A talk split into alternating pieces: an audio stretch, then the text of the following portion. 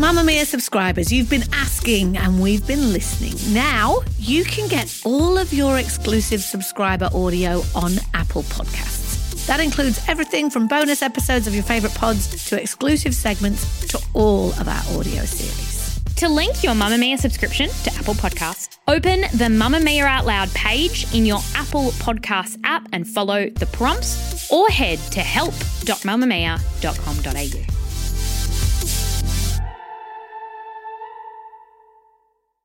You're listening to a Mamamia podcast. Mamamia acknowledges the traditional owners of the lands we record this podcast on, the Gadigal people of the Eora Nation, as well as the Wonnarua and the Gamilaroi people. We pay our respects to their elders, past and present, and extend that respect to all Aboriginal and Torres Strait Islander cultures.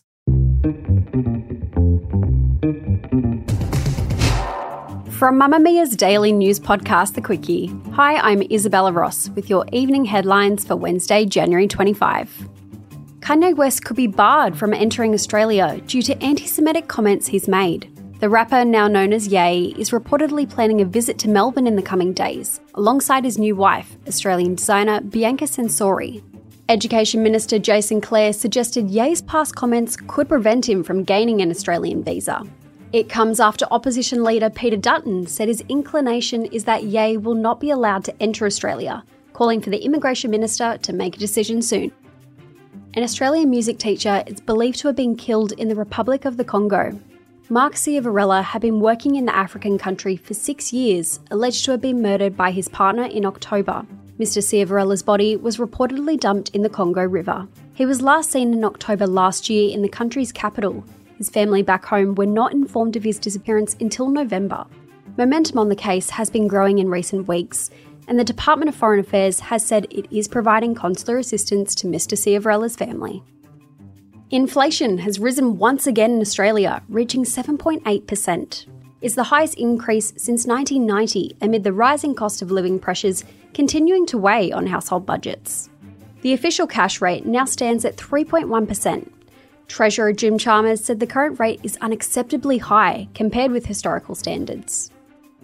Iran has strongly condemned new sanctions imposed by the European Union and Britain, saying it will retaliate.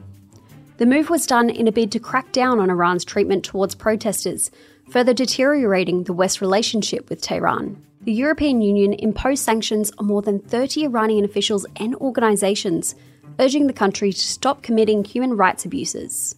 It is believed that at least 488 people have been killed during the Iranian protests amid months of unrest. And finally, there's been calls for greater protection measures on dating apps, with Australia's e safety commissioner vowing to crack down on bad behaviour.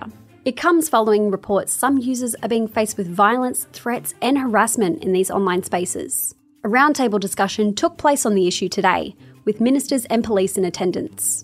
They are asking for companies to start designing safety measures within their apps to ensure users are better protected. That's your evening news headlines. If you want more from the Quicky, check out today's deep dive on the death of award shows and whether it's time's up for the Oscars, Globes, and Emmys.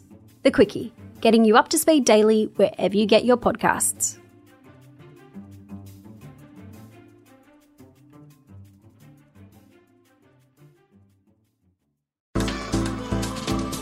Move by Mamamia is the exercise app for anybody, anywhere. And in case you missed it, we dropped a brand new stretching collection that can be used to improve mobility and bookend your favourite sweat sessions.